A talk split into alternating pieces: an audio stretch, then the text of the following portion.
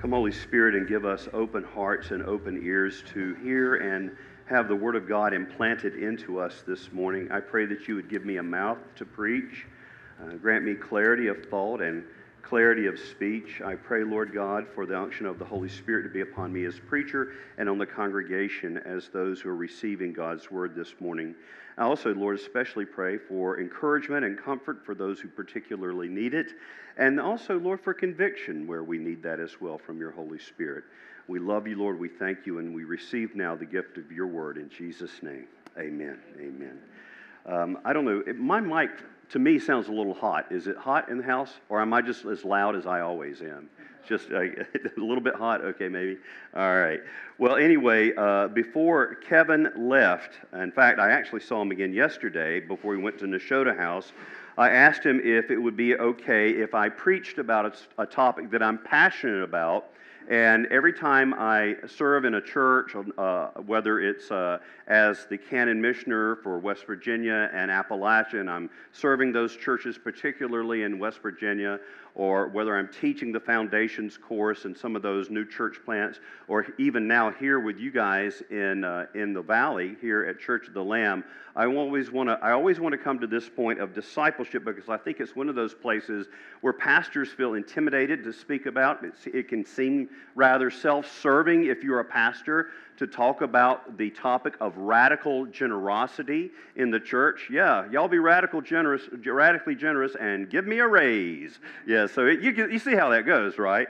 But it, this is really a biblical principle that I'm passionate about because it brings me personal joy as a disciple, and it has been such a blessing in my life. And by the way, if you are a guest with us this morning, I, w- I want to just say, tell this quick story. Um, early in my Christian life, there was a period where uh, I was in, in the state that we would technically call being backslidden. I don't even, uh, do you still backslide anymore? I don't know if people do that. Uh, but I was uh, in a backslidden condition, and every time I went to church, the preacher was talking about giving. So I don't know what that meant. Uh, so it's just like, oh, great, this is all the church ever talks about. But if you are a guest with us this morning, I want you to know, though, that this is an important point of discipleship and you should be applying this in your home church, wherever that may be. So, this morning we're going to be opening God's Word about what it means to be a giver. And as we do so, I want you to pay special attention to how we address this biblical topic. Following the teaching of Jesus Christ and his apostles, we do not primarily, as Christians, we do not primarily think about money and giving from a practical or a needs based framework, but this is so important. And if you're writing some things down, I might say, hey, write this down. So write this down. We address this from the framework of the character of God. We address this topic from the framework of the character of God and God's work of sanctification in the life of the believer. So it's the character of God and the sanctification of our lives as believers. God does have uh, practical uses for our giving, obviously, but it begins, giving begins as a part of the spiritual life and as a part of the pursuit of holiness. The pursuit of holiness. So, this is so important. Giving has more to do with prayer and fasting. Giving has more to do with prayer and fasting than it does with budgets and buildings. Giving has more to do with prayer and fasting than it does with budgets and building. In other words, First and foremost, this is a spiritual discipline. And as such, we should have no more problem hearing about it from the pulpit than we would he- about hearing teachings on the other spiritual disciplines like Bible reading and prayer and Christian fellowship and fasting. So, to begin with, I want to lay some theological foundations. Uh, now, when I was the rector at Christ Church in Winston-Salem, I actually had one of those little um, flashing lights that you know you put on the if you're in the um, uh, uh, volunteer fire department, the little red light you can stick on the top of your pickup truck as you're going to the fire.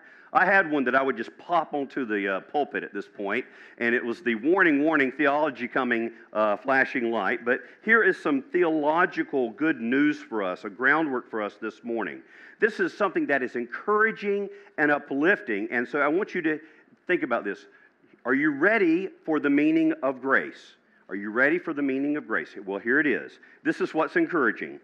You are totally unnecessary. You are totally unnecessary. I am totally unnecessary. The entire cosmos, the universe, is unnecessary. None of us, none of this that is around us right this minute needed to exist. And do you know why this is good news? Why this is encouraging and uplifting? Well, since the universe is unnecessary, that means that everything is sheer gift.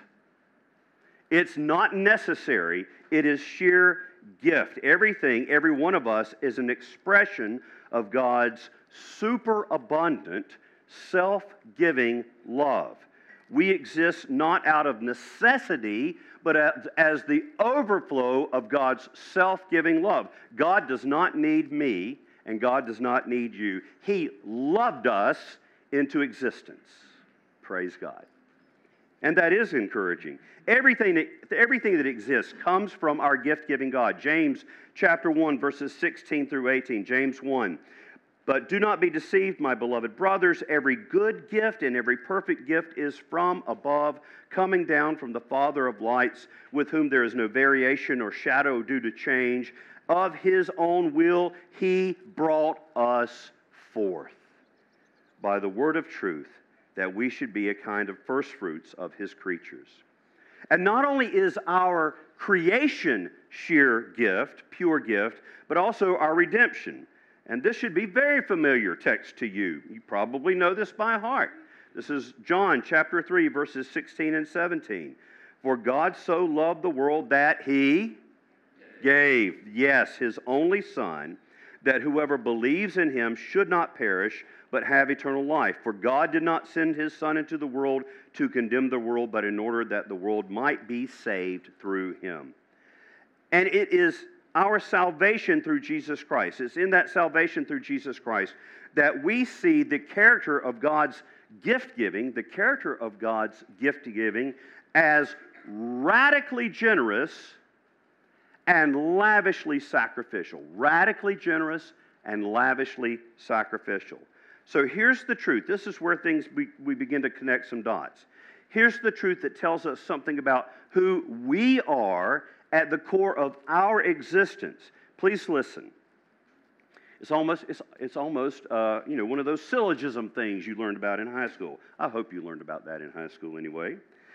If we are created in the image of God, then we are by definition created to be givers like God. If we are created, so God is a gift giving, lavishly sacrificial, radically generous God. If we are created in the image of God, then we are created, you and I are created to be givers like God. And if we are not givers, we are not experiencing the fullness of who we were created to be. Does that make sense? I think it makes perfect sense. But more than that, when we are born again by accepting Jesus Christ and by being plunged into the waters of regeneration, we are made God's children by adoption. We're adopted as God's children. And if we are God's children, we should have a family likeness. Uh, there are some families in this congregation that are, are uh, fairly copious. They're just copious. There's a lot of them. And, and, uh, and if you put them all in a room, I could probably sort you out about whose family you're in because you have a family resemblance, a family likeness. The same is true of us. As God's children, we are to share in His attributes, His likeness of being lavish, sacrificial, generous givers. So please listen. If joyful, love motivated, joyful, love motivated, radical gener- uh, gen- radically generous giving is not, not a part of our lives, we are missing a fundamental part of being a human being in general and of being a disciple of Jesus in particular.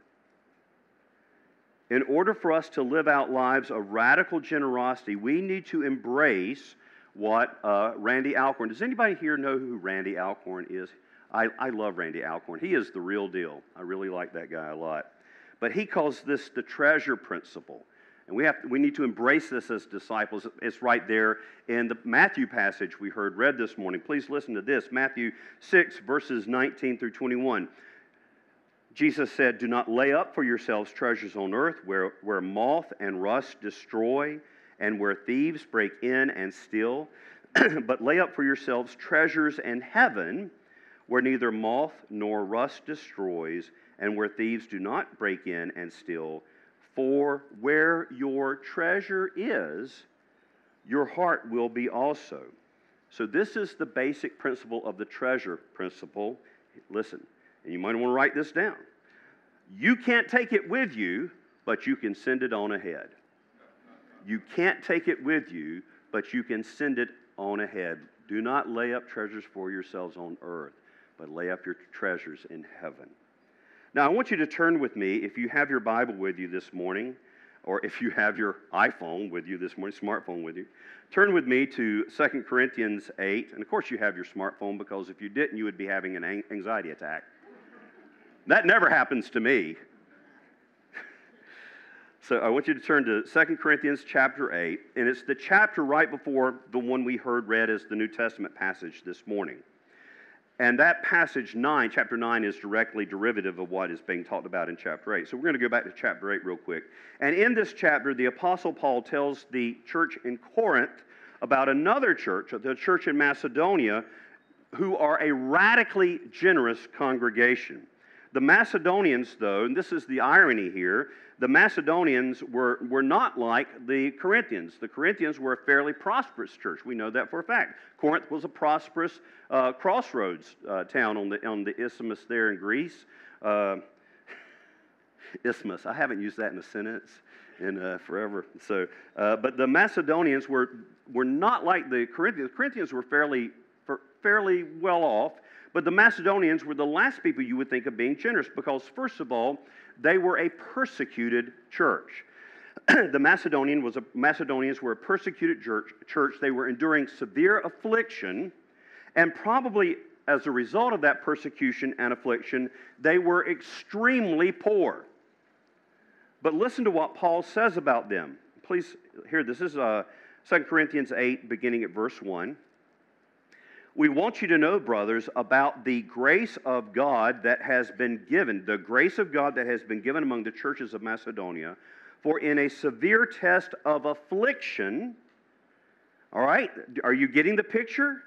Severe test, grace has been given, severe test of affliction, their abundance of joy, all right, this is what's going on in their severe test of affliction, and their extreme poverty have overflowed in a wealth of generosity on their part.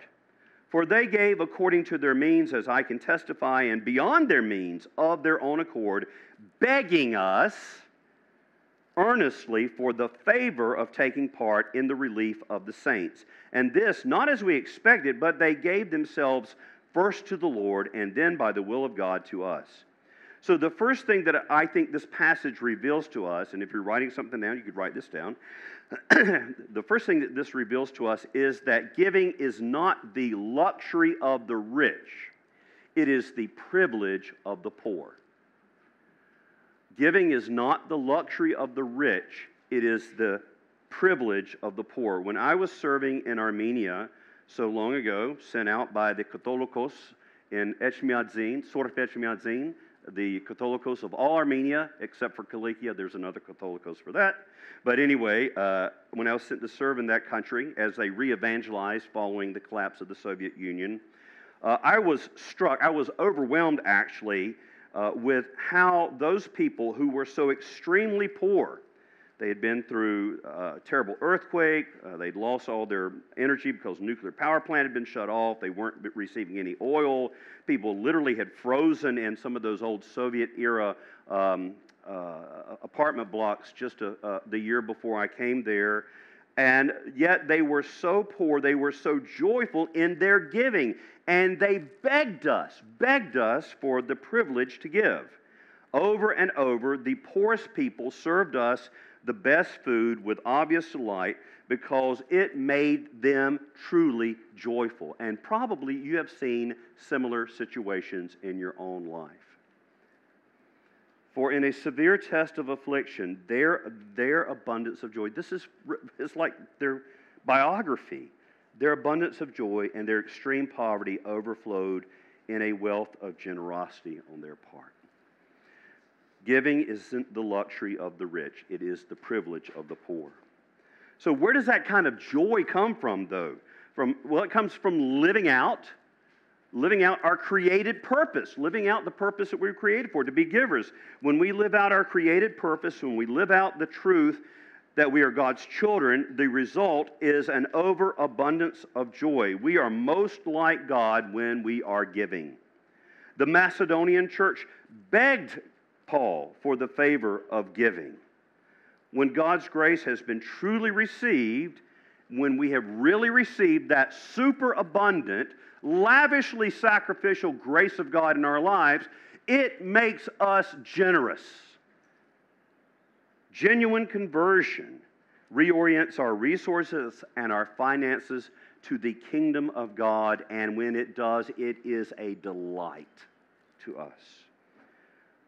So there are, there are fringe benefits. There's, there's blessings that come into our lives when we give like this, when we begin to take our discipleship seriously and we live into the character of God that we are created in and that we are receiving in our conversion. And the first thing is that we feel God's pleasure. We feel, we experience the sense of God's pleasure. And so, therefore, I shall now try to quote from the uh, movie script of Chariots of Fire. Jenny, Jenny, you've got to understand. I believe God made me for a purpose, for China. But He also made me fast. And when I run, I feel His pleasure. How's that? Pretty good? All right. There's no Scottish people here, obviously. but when we run, when we live into our created purpose, we feel His pleasure. We feel it. Um, I, I, you know, I, I didn't. I, this is spontaneous dog analogy. Woo woo. All right, uh, but I, I've had, um, you know, I've had Gus up here on the farm, and he's he he has declared because I have this simpatico with him. I know exactly what he's thinking uh, like all dog owners think. And anyway, but he, he is a farm dog. He, he is definitely a farm dog. He wants to be here. I could leave and he could stay, and that would be great.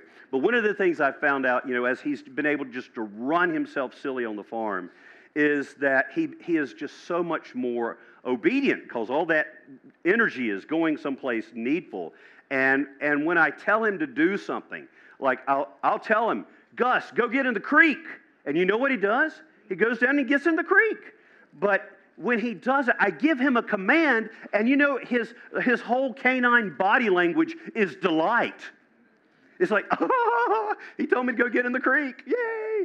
I say, go across, go across that bridge. I don't, you know, canines can't point. Well, pointers do, I guess. But I mean, this is a primate gesture. And yet somehow he picks up on this gesture. I say, Go over that bridge. And he said, I'm getting to go over the bridge because the master told me to. And he's just delighted to do it. He, he rejoices and he feels my pleasure in his obedience. If that's true of me and my dog, man, God love he is delighted in our obedience. And we feel his pleasure. Giving jump starts our relationship with God. It opens our fists so we can receive what God has for us. And God supernaturally, superabundantly meets our needs. You cannot outgive God. Brothers and sisters, I am here today. I believe this. I've lived this. I've lived this uh, for a long, long time. And really, my wife was my wife was the instigator in our family about our practices of giving. I thought it was crazy talk, and she said, "You're just not listening to the Bible." So, but anyway, you can't outgive God. We heard it this morning in Proverbs chapter three. Honor the Lord with your wealth, with the first fruits of all your produce. Then your barns will be filled with plenty, and your fa- your vats will be bursting with wine. And when God blesses us like that, it is not so that we can spend more. When God superabundantly provides for us, please listen, it's not so that we can spend more on ourselves, but so that we can give more to His kingdom purposes. It's not for our self indulgence.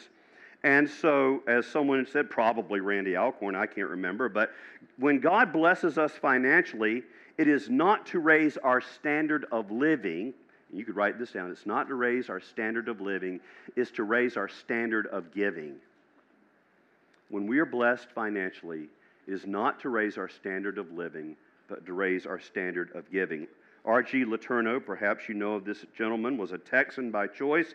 He was an inventor and manufacturer of earth moving equipment, and eventually he reached a point in his life where he was giving 90% of his, 90% of his income to kingdom work. And he said, I shovel out the money, and God shovels it back into me, but God has a bigger shovel.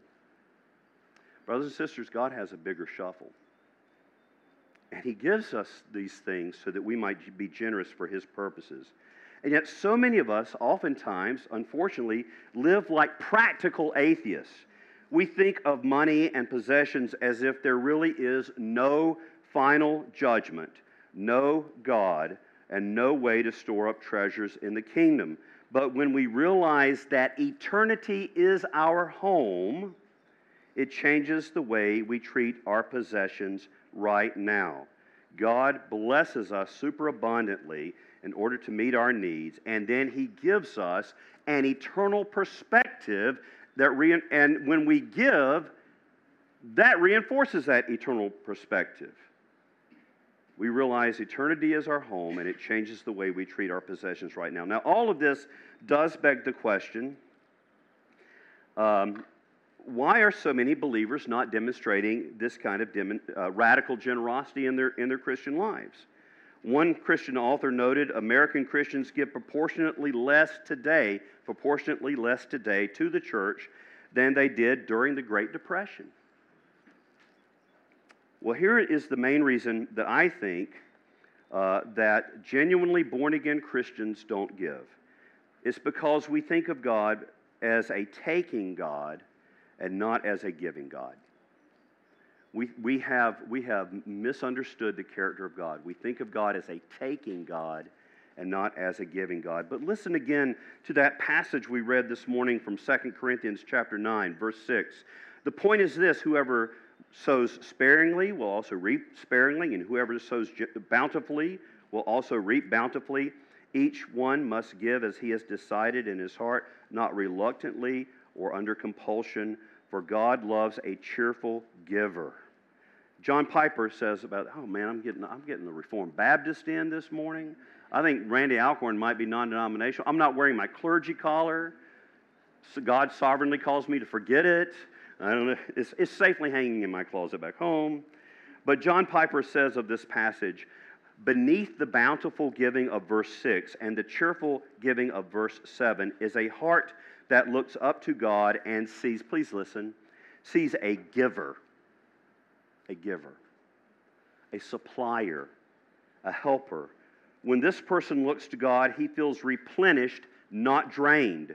Just as the literal translation of verse 6 implies, his giving is based on blessing, on God's blessing.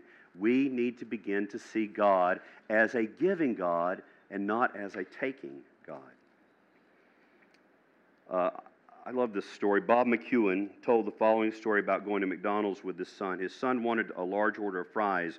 And so he bought the fries and sat, they sat down, and Bob just instinctively, you've done this, you, he instinctively reached over to take a couple of fries out of the package. I call that the French fry tax, by the way. If I buy you fries, there's a tax. So, but he reached over to, uh, to get a couple of fries, and his son pushed his hand away and he said, Dad, you can't have any of those fries. They're mine.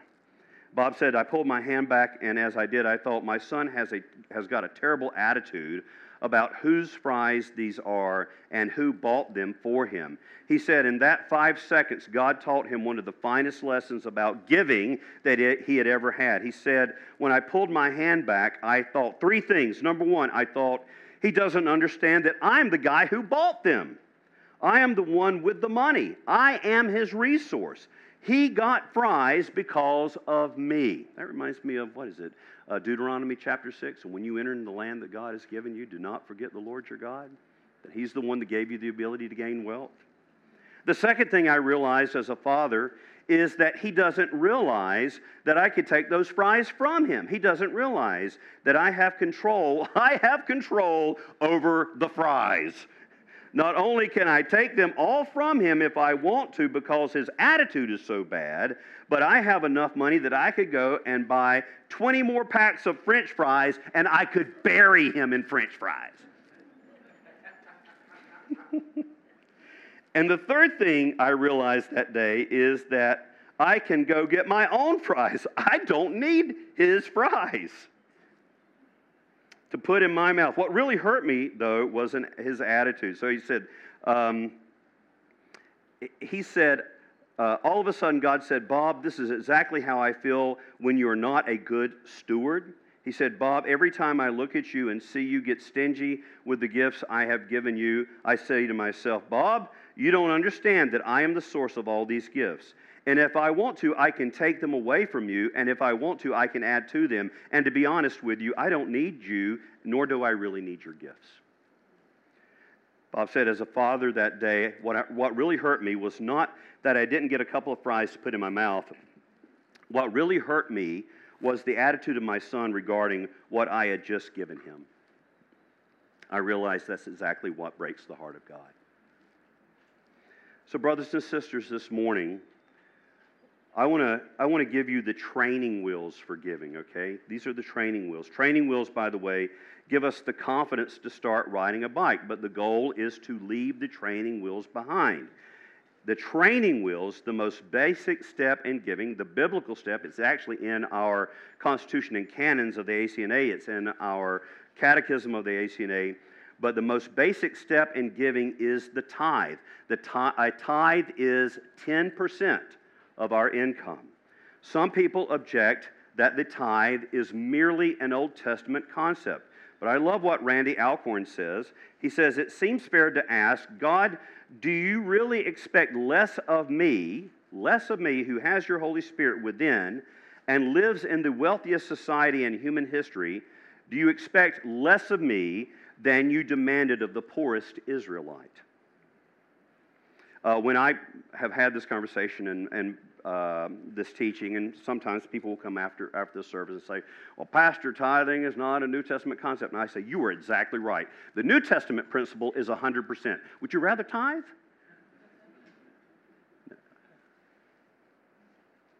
Hundred percent.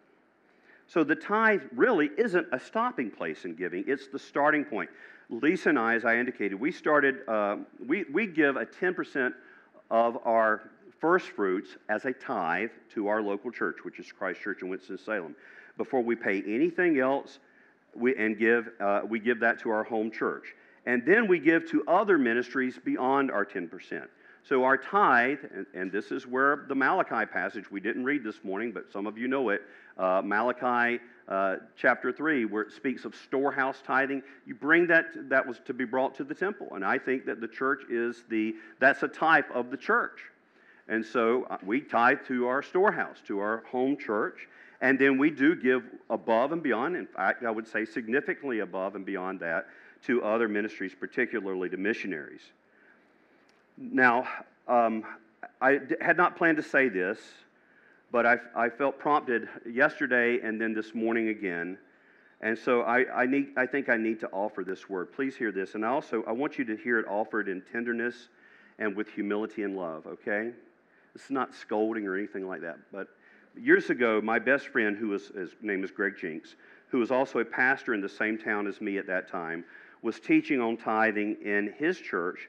And a member of his church who had, let's just say, more than average financial means, pulled the I am a special sheep, I am a special sheep card. Essentially, he said this Pastor, tithing to the local church is for the regular sheep. It doesn't apply to me. His actual words were this is what he said it would hurt the congregation if I contributed a tenth of my income. It would hurt the congregation. That's so precious that you're thinking of the congregation like that. My, my first response was, uh, try. Let's see. Let's just try. See if it hurts. We'll tell you if it starts to hurt. But he said, it would hurt the congregation if I contributed a tenth of my income. And then he gave some lame, self justifying rationale. But my real question to this is says who? It would hurt the congregation. Says who? Your wealth means you get to disregard the Word of God? Really? Who do you think you are? You are acting like you are the owner of your money. You think those french fries are yours. Wealthy Christian, here's what God's word says Psalm 24, verse 1. The earth is the Lord's, and the full the earth is the Lord's, and the fullness thereof, that includes you, the world and all those who dwell therein. This means that we are all, wealthy and poor alike, stewards of all we have, and God is the ultimate owner. And so this morning, what I want to do to, to give us the opportunity to put our training wheels on, so to speak, is in the back of your service guide, there's a little slip of paper there. Now, first of all, I want you to know we're following what the scripture said in 1 Corinthians, not under compulsion, you know, no, no duress, no manipulation, no forced marches here. Please don't feel manipulated. If you feel manipulated, just stick your fingers in your ears and go la, la, la very quietly. But I want you to take that uh, 90 day tithe challenge sheet. It's called the Christ, I mean, Church of the Lamb 90 day tithe challenge. It's in the back of your service guide. And the first thing I want you to know about this uh, as, as your hands begin to sweat uh, is that this is not a pledge. This is not a pledge. This is about a commitment to tithe. It is not a pledge to the church. Um, I talked to Kevin about this, and so Father Kevin and I are the only ones who will ever see these sheets, and the only reason we will see these sheets because we commit to pray for you as you begin this 90 day adventure. Over the next couple of minutes, I'm going to challenge you to make a decision to step out on faith. You don't have to do this, but I want to challenge you if you want to take this adventurous step with me I want you to make a decision to step out in faith and commit the first 10% of your income for 90 days, three months, to Church of the Lamb. The scripture says, again, we heard it this morning honor the Lord with your wealth and with the first fruits of all your produce. Then your barns will be filled with plenty and your vats will be bursting with wine. So here's the challenge. Are you ready? And I hope you haven't tuned me out because you're going to love this if God does not bless you, if God does not meet your needs, if God does not keep His word in your life, then I want you to stop tithing. Stop it after 90 days. Something's wrong. Okay? So, you've never been told that before. Now, I realize that some of us have never heard this kind of teaching, and you're probably thinking, well, this is just not a good time for me to start tithing. Brothers and sisters, it's like having children. There's never a good time to start. Never a good time to start tithing. There are always going to be house payments and car payments and doctor bills and college debt and retirement plans. And some of us are saying, well, we can't even make our budget right now. And well, maybe that's your problem. You need to bring God into your financial plan. Remember that God can do this. If you're writing stuff down, you might want to write this down. God can do more with your 90% than you can with your 10%.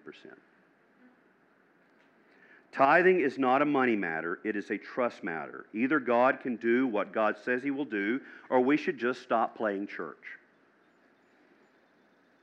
Because what I withhold from God when I don't tithe is not money, it's trust. Now, some of you are already tithers. Praise God. And I want to invite you to go crazy this morning and take off the training wheels and give more than your tithe to whatever kingdom work God is calling you to support, whatever that might be. And I'm going to pray for us right now. And as I do, I want to give you a moment to fill in that, that tithe challenge. And if you take the challenge, then I just want you to fold that little piece of paper over and drop it into the offering basket as it comes around this morning. Uh, I, again, I don't want you to do this because you somehow feel pressurized. That's, a, that's from the uh, Alpha course. Uh, that was Nikki, Nicky Gumbel said, don't feel pressurized. So don't feel pressurized to manipulate. I want you to do this because you are excited to see how God will provide for you and how you will grow in your discipleship. So, would you bow your heads? And if you're filling that in, you can do that now. And if you don't have a pen or anything, don't worry about that. Again, it's not under compulsion. Father God, we do thank you that you are the author of all that we have. You are a lavish, sacrificial, radically generous giver. You've created us out of love, you've redeemed us out of love. Lord, um, if we are afraid this morning, Please show us that you are real. thank you, Lord. Uh, uh, Bishop Steve Breedlove says this is one of the main ways that you show your supernatural reality to us is when we're givers, Lord. So I pray that you begin to show this to folks at Church of Lamb. Thank you for the faithfulness of those who tithe now and who give more than a tithe to kingdom work here. And Father, for those who are putting the training wheels on the bicycle right now, Lord, I pray a special blessing on them that they will look back on this day and they'll say, This is when I began a new level of discipleship in my life. We ask it in Jesus' name. Amen.